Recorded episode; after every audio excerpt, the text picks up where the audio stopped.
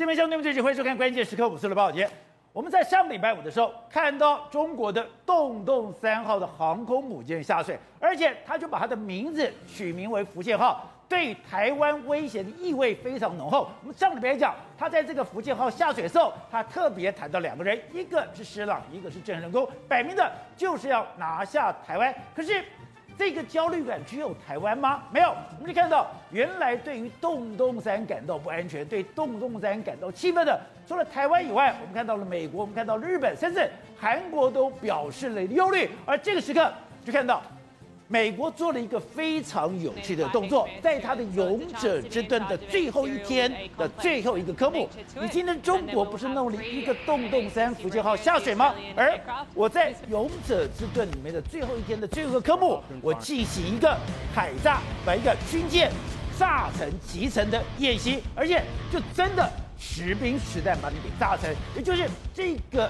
对应的味道非常的浓厚，等于冲着你的航空母舰而来。而现在大家也判断，如果你现在中国要养三艘航母舰，甚至未来你还要养核子动力潜舰，对你的中国的国力到底会对造成多大伤害？而现在蒙特瑞会议在美国召开，而里面的内容也越来越清楚了。这个二十项非常清楚，现已经跟过去你要所谓的火力打击不一样了。现在我们在在乎的什么？我们在乎的是指挥管制，我们在乎的是资料链，我们现在在乎的是备援的通讯系统，更重要的是我们的反舰飞弹。所以，如果真的照预期的卖给我们 AGA 一五八 C 的话，那这个时刻我们台湾的防守范围就已经不是台湾海峡，我们的防守范围就从宫古海峡到巴士海峡。所以你就看到这一第一岛链。台湾、美国、台湾、日本、台湾、韩国，虽然没有联军之名，现在已经有了联军之实。好，我们今天请到了民进党代表首席的财经专家黄教授，你好，大家好。好，这是美丽岛电视报董事长吴子佳，大家好。好，第三位是非常熟悉战地状况的前战地记者梁东明，东明你好，大家好。好，第四位是资深媒体陈东浩，大家好。好，第五位是台湾国际法学会的副院长李廷辉，大家好。好，第六位是全球防卫杂志的采访主任陈国明，大家好。好，So，我们上礼拜有讲，哎。中国非常刻意哦，派一个洞洞三号下水，洞洞三号下水，大家不要讲，你就叫江苏号，没有，我叫福建号。福建号了以后，我还特别提到施琅跟郑成功威吓台湾的味道非常重。可是没有想到，这个时刻刚刚讲，居然美国在他，你不是下水吗？对，我在你下水的一个同时，我在我最后一天最后一个演习，我居然做了一个军舰集成的演习，而且很妙哦，这个军舰集成的演习。你怎么会动用到 F 三十五？是，你怎么 F 十六？你刚好就是整个西太平洋最重要的飞机战机了。而且上个礼拜的时候呢，美国跟中国的这个海军呢，可以说是双方互别苗头，互相跟对方呛枪。哦，为什么这样说？你看，为什么福福建不是传言四月多就要下水？为什么到六月多才要下水？因为他选的时间点就是你在勇勇者之盾的时候嘛。他也是选勇者，勇者之盾在这个地方跟我呛虾，不是吗？你这样。福建号下水的时候，他们在六月十七号最后一天的演习的时候，他们在菲律宾海演练一个叫做集成演练，集成的一个军舰范德里格里夫号的这个所谓驱逐舰，我把它打成真的集成。而且他这次集成的时候呢，他训练他动用了什么？F 三十五来到这个地方，紧接着 F 十八来到这个地方，还有 B 万轰炸机也来到这个地方，B 万都来了。除此之外还有什么？潜艇来这边攻击，然后那个这个做巡巡。这个巡洋舰啊，驱逐舰来这边飞弹导舰来这边攻击，不断的攻击，把它击沉。这个告诉你什么？我在西太平洋所有的武器，我可以打烧这一艘的时候，我当然剑指的就是你福建号。你敢下水，你敢打我，我绝对可以打你。哎，他讲的是，我是从空中，我从海面，我从底下。我都可以全面攻击。对，特别是说他这次演练的时候，我们可以注意到几个重点。美国在这次演练的时候，显然是有用 F 三十五当成一个非常重要的演练的这个这个状况。也就是说，他会在这个地方布一个所谓天罗地网、猎捕网，猎捕你，包括说鸟呃福建号或是各式各样的这个这个所谓舰艇。你呢一旦出席的时候，我 F 三十五绝对是一个超级重要的一个作战平台。而且我们刚才讲到的。美国所有的战舰，它只要能够下水，它只要能够使用，对，它都是经过实兵实弹的一个测试。就像它现在最新的福特号，哎，福特号也在旁边有经过了轰炸，证明说它可以经得起这样的一个耐撞的测试，它才开始服役。好，那你现在福建号是你的能力到底有多少？对，所以就当你这个福建号在开始时候，是我就有一个集成演习。刚刚讲集成演习里面，中间我们也注意到了一个，就是你现在有航空母舰，对，可是没有想到美国现在在西太平洋。他把一个武器用到淋漓尽致，那就是 F 三十五。而这个 F 三十五，美军、日本跟韩国竟然都有。没错，实际上我们就讲嘛，事实上上个礼拜的福建要下水的时候，哦，八万吨的这个中国自制的航母，那还有什么弹射设备啦，哦，跟美军差不多的这个战力，的确真的中国跟大家呛下。但是你看美国更有意思，我刚才就讲嘛，他这个法船训练的时候，你看 F 三十五 B、F 十八 A，还有包括说 B one B 轰炸机、攻击型的潜舰，还有神盾舰，各式各样全部都去了。他们可以说是精锐进出，从空中、海上到海海底的，全面都去打它。我觉得这一台叫做范德格里夫的这个护卫舰，这个之前呢曾经是美国的主力战舰，哦，他还有曾经去访问过越南，要这一次当成靶船来这边打，他们打不是乱打，哎，不是这种狂轰滥炸乱打，抱歉。他们要配合，比如说我什么什么飞弹先攻击，然后同时攻击，他们有做相关的新的测武器的测试，还有通信的机会。哎，F 三十五你什么时候真的真的这样实战打击过？你 F 三十五当成一个平台的时候，你 F 十八怎么互相来配合？然后 B one B 怎么来这边轰炸？哎，他们不是乱测试，不是一起来炸，他们有他们的作战想定。所以，所以我要把你一个护卫舰，是我要把一个军舰给轰炸的时候，对，我的攻击节奏要如何进行？通信，然后哎，远程的攻击怎么怎么进行？那近程的攻击。怎么进行？有一个战术的这个想定，还有你看压倒性的多域的打击，从这样全面的攻攻击你，让你没有好不同方向，对，让你毫无毫无反击的空间。其实这不是这演练，当然是某种程度是针对你，你福建号下水，我就是针对你做了一个演练。而且美军这几年来针对这样的实兵实弹，将一艘的战舰真的把它击沉，对，已经很多次了。没错，他们几乎这一次，你看。包括说像这个科特号、科特四号的话，它在二零二零年的九月二十一号也进行这样的演练。他们演练的过程里面，其实是不断不断的用相关的这个整个战术想定，或者怎么攻击你，他们都有做一个非常完整的评估跟这个作战。好，所以刚刚讲到，现在中国他们要展现实力，我有航空母舰，我有歼十六，我有轰六，我有歼二十，但现在美国也把阵仗。给弄出来了，对，看起来针锋相对，没错。像美国已经想得非常清楚，在台海万一发生战役的第一个时间里面来说的话，的确制空权是非常重要。那他们这次演练的地方在菲律宾海这个地方，为为什么在菲律宾海这个地方？因为菲律宾海这个地方呢，可能就是未来美军要在这个地方持续驰援。因为第一个，美军可以在这个地方截断，包括说你如果中国要这个封锁跟巴士，还有巴士的时候，我可以在这个地方有的反应。但里面最重要的一个东西其实是 F 三十五，也就是说你可以看到说，美国呢在前这个西太平洋这个地方尽可能。都布了大量的 F 三十五，包哎 F 三十五，包括说韩国，韩国有四十架 F 三十五 A，另外日本，日本包括说有二十一架本身的，还有在延国基地有美军的三十八架，所以加起来也约莫四十架左右。然后包括说这个关岛，关岛未来来说的话，可能会有这个 F 三十五，还有 B B one B 轰炸机的这个地方。然后帛琉最近演练是什么？F 三十五，如果从美国过来的时候，我那种加油的这个状况，所以加油完之后可以持续持续的往这个台湾这个地方前进，所以等于是布了非常完整的 F 三十五。那为什么布 F 三十五？因为他们评估过，目前中国的主力军队、主力的飞机 F 歼十六。歼十六来说的话，可能账面上它不是 F 三十五的对手。另外一个轰六，轰六如果你敢出来的话，我 F 三十五大概可以打你。另外一个你歼歼歼二十，歼二十从这个芜湖基地出来之后，恐怕你的作战半径没有到达这个地方。所以我只要有 F 三十五的时候，我可以完整的把你这个制空权控得牢牢的时候，我在这个这个台海战役上面，我就相对具有相当大的优势。所以说。这次勇者之队里面，让你最惊讶的是，是 F 三十五的大量启用。对，也就是说，哎，我今天我有一个林肯号，对，我等于说我的林肯号、我的雷根号跟你的日本的出云号，我的 F 三十五可以在不同的平台，在不同的甲板来做降落。降落以后，我马上给你油弹的一个补给。对，更不用讲，哎，我在关岛，我在帛琉，我在关岛跟帛琉，第一个。我在关岛进行了 F 三十五隐形战机的支援部署。第二个，哎，我在琉球根本直接可以看，我在琉球降落的时候，对，我的油、我的弹就马上补给上去了。对，没错，他们这次的这个演练里面来说，你可以看，你有注意到，譬如说，包括出云号。所以他的话，他在这个 F 三十五在垂直起降，在这边演练过程。另外一个勇敢之盾里面来说，迪里布里号，我们就讲载了二十架的 F 三十五，他来这边，他这一次也来演练。另外一个林肯号，林肯号也是装了这个 F 三十五 C，它是第一个改装 F 三十五 C 的这个军的这个中队，在这个地方，它也进行了演练。所以美军在这个地方，你可以注意到，它全部都是在演练 F 三十五的相关的这个战略。对，另外一个连韩国也配合了。那韩国这几天来说，它进行一个叫做翱翔鹰的这个演练。它这个已经中断了非常久，从这个五年前就尹锡悦这个所谓文在寅还上之前的这个朴槿惠还在的时候有演练，这五年都没有演练过。他这个演练再次公开的演习的时候，宝杰他出动了什么？F 三十五 A、F 十五 K、F 十六、F 十六 K、KF 十六等等七十多架，还有两百多人参加这个演练。对，这个演练就是说红蓝对抗，也就是说以模拟有红军来来犯。来犯的时候，我这些飞机全部启动。你看韩国这次国防部他们也大拉拉的就展示了非常多的画面。所以它的主力战机也是 F 三十五、F 三、F 十五、F 十六、F 三十五，还有 KF 十六，全部都上来之后，他们这个当然某某些程度，他还对北韩进行一个震慑。但是他这次想定里面有一个有一个特别的响定，就是万一红军攻击的时候，我的盟友另外一个军队怎么进来跟我互相支援？那当然想定友方进来嘛，就是蓝空军嘛。那显然就是他们的模拟，就是韩国在跟这个可能某国要作战的时候，美国来支援的一个状况。所以说，南韩的空军他们的翱翔一的这个演习，对，已经停止五年了。对，今年重新再来，是重新再来以后。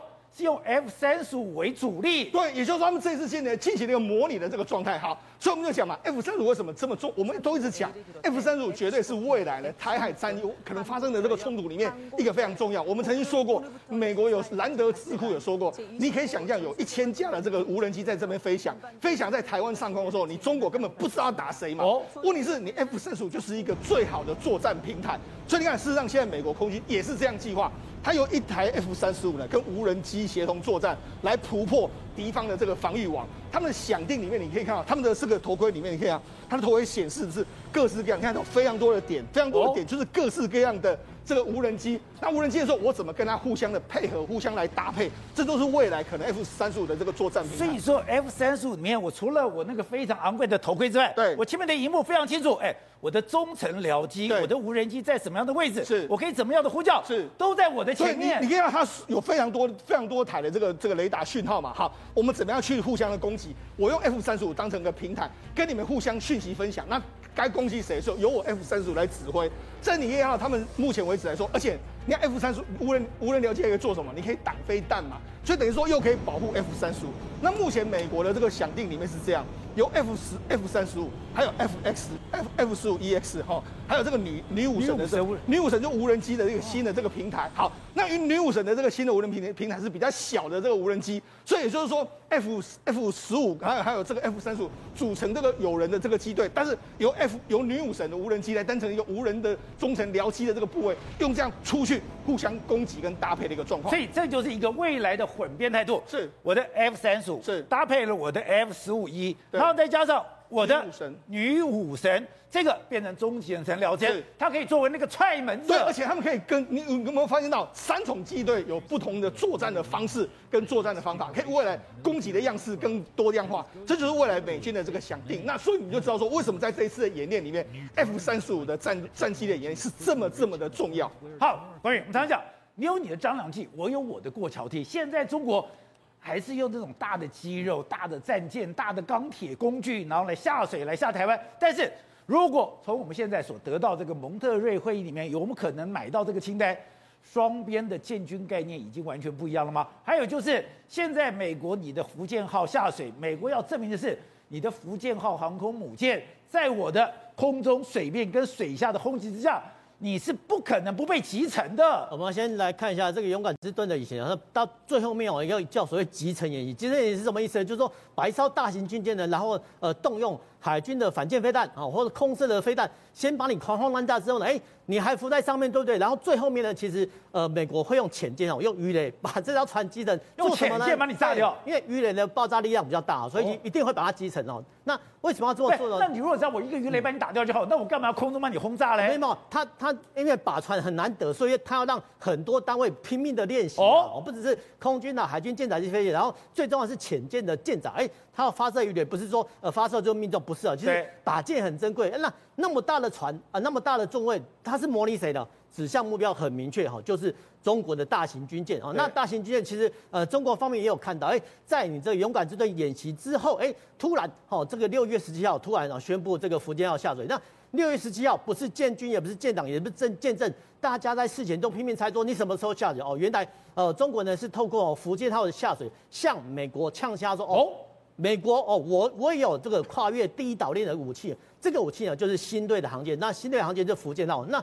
福建号呢，它算是一个新兵器啊，就是说传统动力的电磁弹射哦，确实是新兵器。但是我们我们也是有准准有所准备了。那我们从哈这次的蒙特罗会议看到，哎，其实美国呢，其实呃非常善意的提醒台湾说，哎，呃台湾的建军方向可能要做略略做改变。那，所以你可以看到这个清单，哎，好像之前的 M1 战车、M109 自走炮好像都不见了哈。那其实呃，美国还是提醒我们台湾说，哎，其实你要加强反舰跟防空哈。所以其实它从二就是反舰跟防空。对，反舰防空。对，反反舰的话其实比较简单。从俄乌战争中，我们看到呃两枚的海湾型飞弹居然把莫斯科号击沉。所以其实呃未来哈要不要先加强台湾的反舰飞弹力量？说真的，这个很很持续。那其实反舰飞弹台台湾有，那其实美国呢或许哦后后续呢也会卖台湾更好的反舰飞弹，这是我们第一个要争取。那第二个。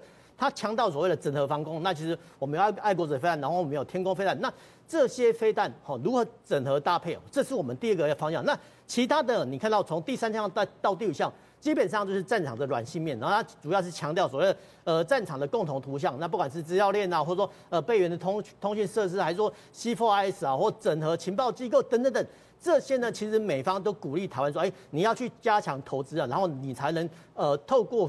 个战场共同作战，达成你三军整合的目的。可是这个福建号是八万吨哎，它又是电子弹射，它难道不是对台湾造成很大威胁吗？呃，电子弹射的话，它理论上是说，哎，它可以短时间哈弹射哈这些舰载机。但是我们不要忘记，是舰载机啊，它不是弹射一架来一架，不是它，它必须在上空盘旋，所以其实它会耗掉它的油油料。哦、那其实我们哈常常会说啊，这个呃中国航舰下水之后啦，我们台湾哦变成颠倒正面，然后我们的华东跟。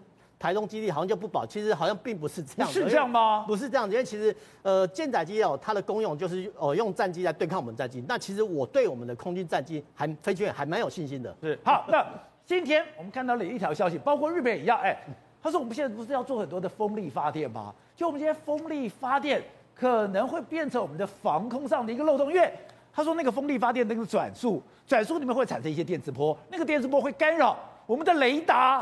这个确实哦，今天呃报载哦，平面媒体报载很大，而且是蛮大一个篇幅哦。他的意思是说哦，我们在西海岸哦有很多风力发电机哦，那这个所谓大风车哈，那这个大风车在旋转的时候，哎，它好像会产生一些低频噪音哦。所以其实这个呃大风车大风车的车叶哈，并不是说因为它架高高哈干扰雷达不是哦，它是因为说它转动的时候呢会干扰哈这个对空雷达有防空飞弹雷达一些频谱，所以其实这个。呃，到其实军方已经发现哈这个问题了，所以其实他们在后续的审查中有剔除掉哈一些呃预设风场的设置。那同同样的，所以有些风场不能去架设这个风力发电。对，这个是是说我们民生经济哈跟国防的安全需求，因为其实现在哈防空靠飞弹，然后飞弹的话要靠雷达。那你雷达如果探测不到、听不到、看不到，基本上都白打了。对那还好了，其实军方哈有看到哦这个缺点。你不是讲说军方最早提出这个建议的人都被赶走了吗？呃，我们。内幕我们是不知道啊，但是说，哎，长官叫你盖章，你难道要不要不盖章嘛？或者说不管这个不管，但是无论如何，现在哈这些风场已经盖定了，那盖定的话，其实不可能叫他们搬迁哦，这个是现实面。那为啊，目前呢，军方的围补呃弥补的措施是说，哎，我多架设哈一些机动的飞弹发发射这雷达发的时候，然后让哈。这些机动的发射车哈，去弥补哈，固定阵地的雷达不足。那或许哈，在未来呃，把这个固定呃机机动雷达车哦，多设置几个地方，或许哦，会弥补这个雷达。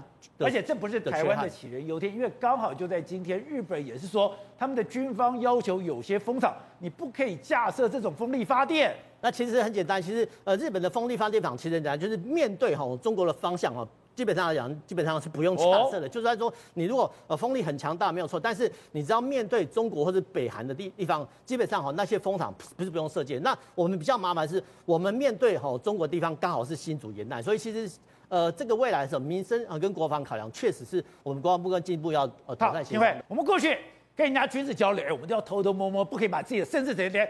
你的军服都不可以穿，但这次哎，我们中央社的日本版清楚讲，哎，台湾的将官跟什么日本、美国防卫装备的视察，哎，我们对于你哪些飞弹、你哪些装备，我们都想出来了。对，这一次来讲，这个会议哦，蛮特殊的，因为这刚好就在俄乌战争的举这个期间哦，那印太地区的这个两栖部队这个指领导人会议，这个东西呢，本来是已经举行了十八次了，那。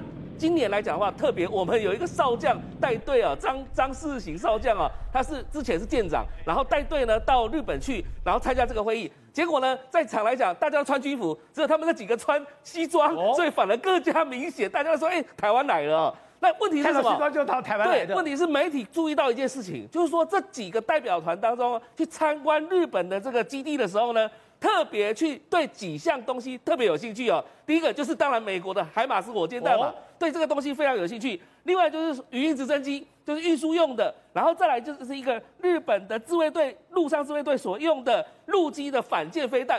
这个也是非常有兴趣，也就是你看也是打军舰的，所以换句话讲说，这个领导这个指挥官会议当中呢，其实所有的包含媒体的都看得清清楚，当然日本媒体、台湾媒体都在关注说，到底台湾的军事将领们喜呃他的喜好是什么，他到底想要了解什么东西，而这个东西我相信在场也会跟所有的两栖作战部队的这些指挥官们互相协调，因为未来来讲的话，不要忘记哦。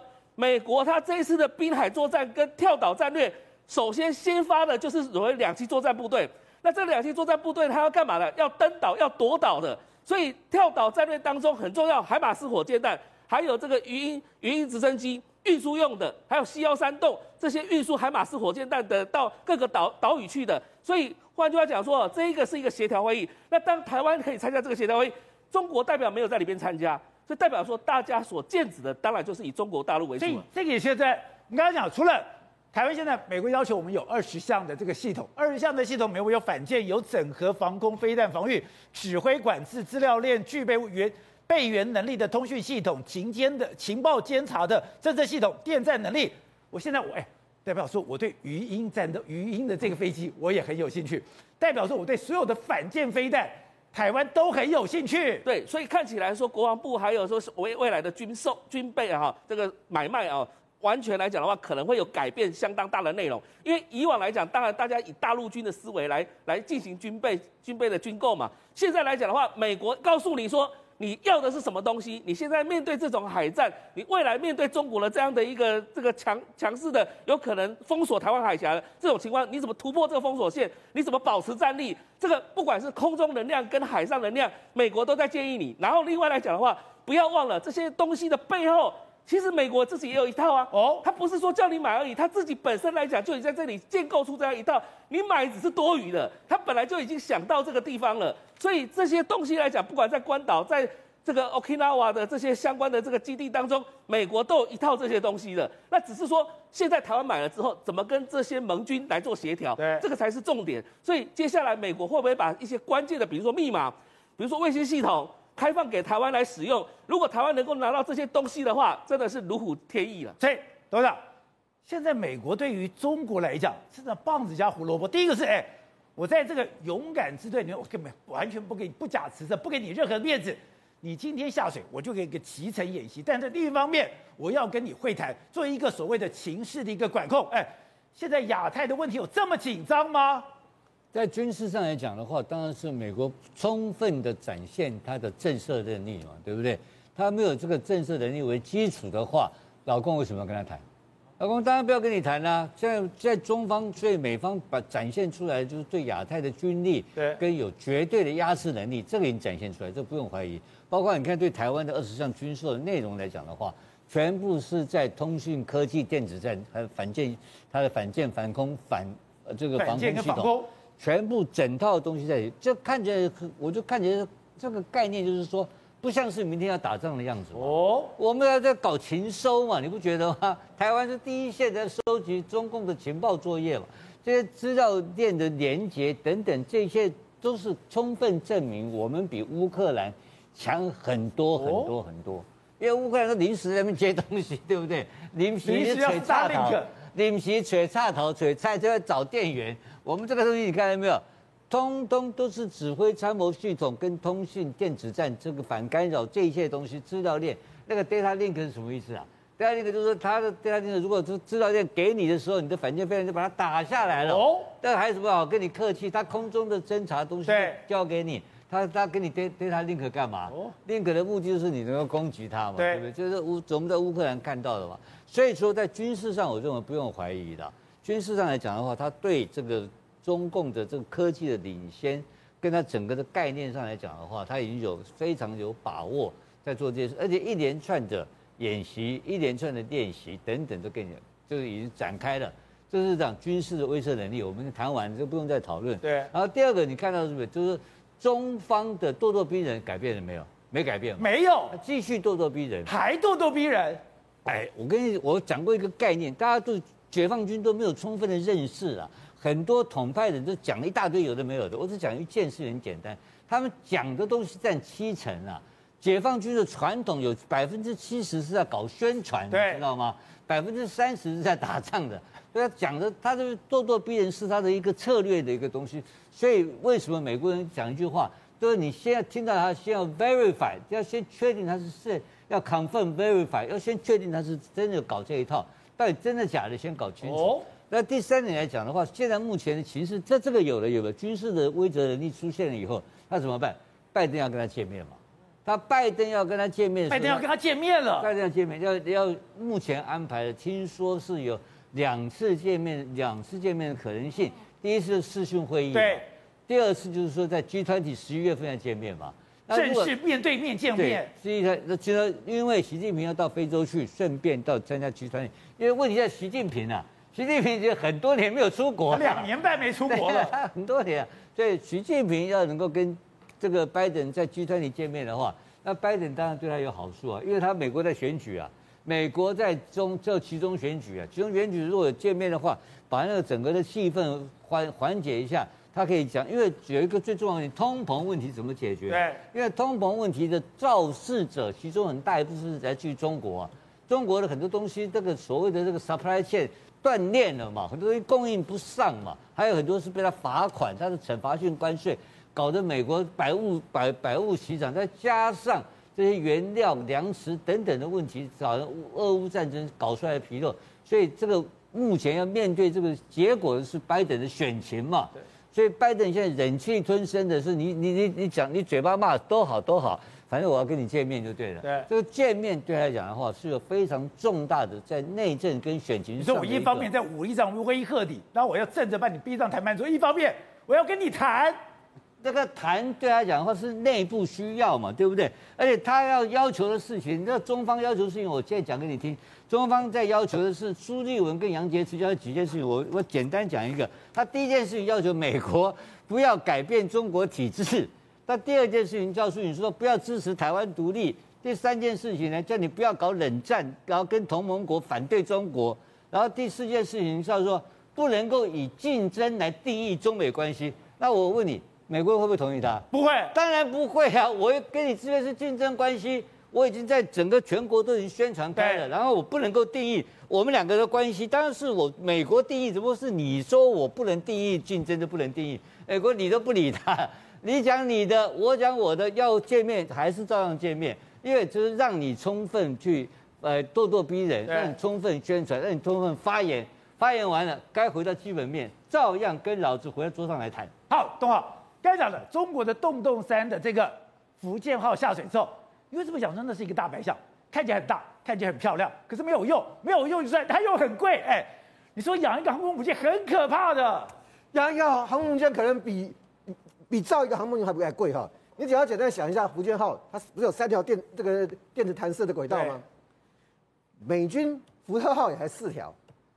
它那个是核子动力潜艇，你这是传统的真柴油潜舰，柴油潜艇，柴油战舰。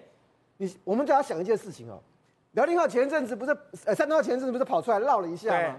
七天要补给一次哦。你现在这个更耗油哦，你能跑多久？要多久？七天要补一次，补一次啊！我都还没有讲这个补一次要多少钱呢？记不记得山东号核子动力的是半年才补一次哎。山东号那次出来的时候绕到我们的东海岸啊。你一共三条船嘛，一艘护卫舰嘛，一艘一艘这个补给舰嘛，然后再过来个山东号吧，跑到跑到我们那个什么加山基加山基号的的那个纬度啊经纬度啊平行的地方，故意的，这问题来了。加山基地的对正对面，就纬度纬度是一样的，但是你七天要补给一次，你能待多久？你能待多久？好，福建号恭喜下水了，测试全部都装好了，你出来了。你要弹射的时候，你怎么弹射？三条，不要讲三条，两条就好了。你两条弹射的时候，你要多大的动力跟电力？像福特号，美军公布资料，一分钟以内弹发射弹射一一架战机，那你要多久？不是弹射一次啊，你弹射之后，你把战机送上去送上去之后，你接下来能不能一分钟之内再弹射？好了，算你这个后发嘛，三分钟一次好不好？你三分钟你回电回得来吗？你回电的时候。你是整个福建号的这个燃燃气涡轮全部停下，全部要供应给这个弹射吗？还是你另外做做设计？如果你另外有一套设计的话，你那个福建号能够放多少战机？最简最问题的还是一个根本，你造得出来好不好？我们都肯定你的所有成就，你要怎么养？你你要你要训练几次？所以当福建号造好的时候，它紧接着要变成什么？大家一定要看它表演啊！对，你有三条弹射轨道，你会不会一次表演表演三条给我看呢、啊？你多久可以弹射一次啊？你如果三十分钟弹射一次，你会变成笑话，变成是一个什么高贵的玩具？那你蒸汽弹射还慢了，当然还慢啊！而且你根本就没有效率啊！航母没有的人，你看了你很害害怕。可是对美国、对日本这些国家来讲，你如果三十分钟或者十五分钟才能弹射一次，那你不是变成肉靶子在那边？人甚至讲一句比较更更直接点，在台湾，我们自己就有反舰飞反舰飞弹呢。对，你如果照这种速度，你绕过台湾，那你不是刚好被被我们自己的反反反舰反反舰飞弹当成肉靶子？你如果距离不够远，你不安全。可是你距离太远，你的补给会出问题。而且最重要还有一件事情，美军的航空母舰的战斗员怎么样？是从摔飞机摔出来的的战斗力。中国这一步路还有很远的、很、很很还有很长的路要走。